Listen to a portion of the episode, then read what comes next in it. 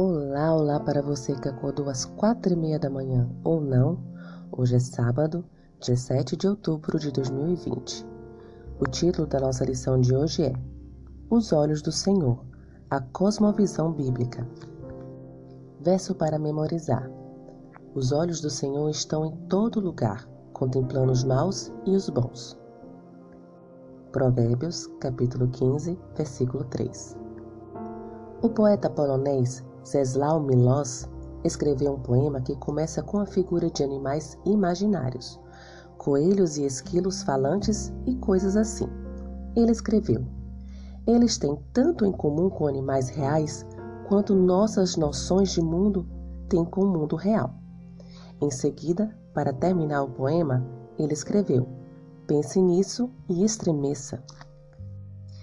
Estremecer pode ser uma palavra mas a verdade é que muito do que os seres humanos pensam sobre o mundo pode estar completamente equivocado. Por exemplo, por quase dois mil anos, muitas das pessoas mais inteligentes e instruídas do mundo pensaram que a Terra permanecesse imóvel no centro do universo.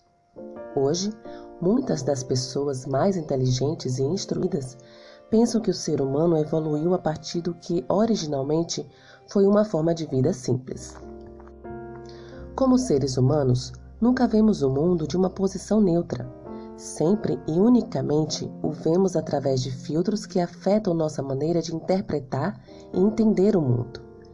Esse filtro é chamado de cosmovisão e é essencial que ensinemos aos jovens e até aos membros mais antigos da igreja a cosmovisão bíblica. Ore comigo nesse momento.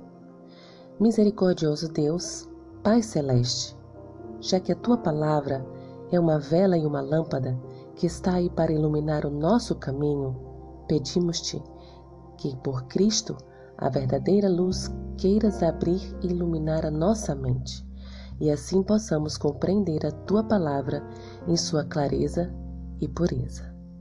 Amém. Que o Senhor te abençoe. Um feliz sábado.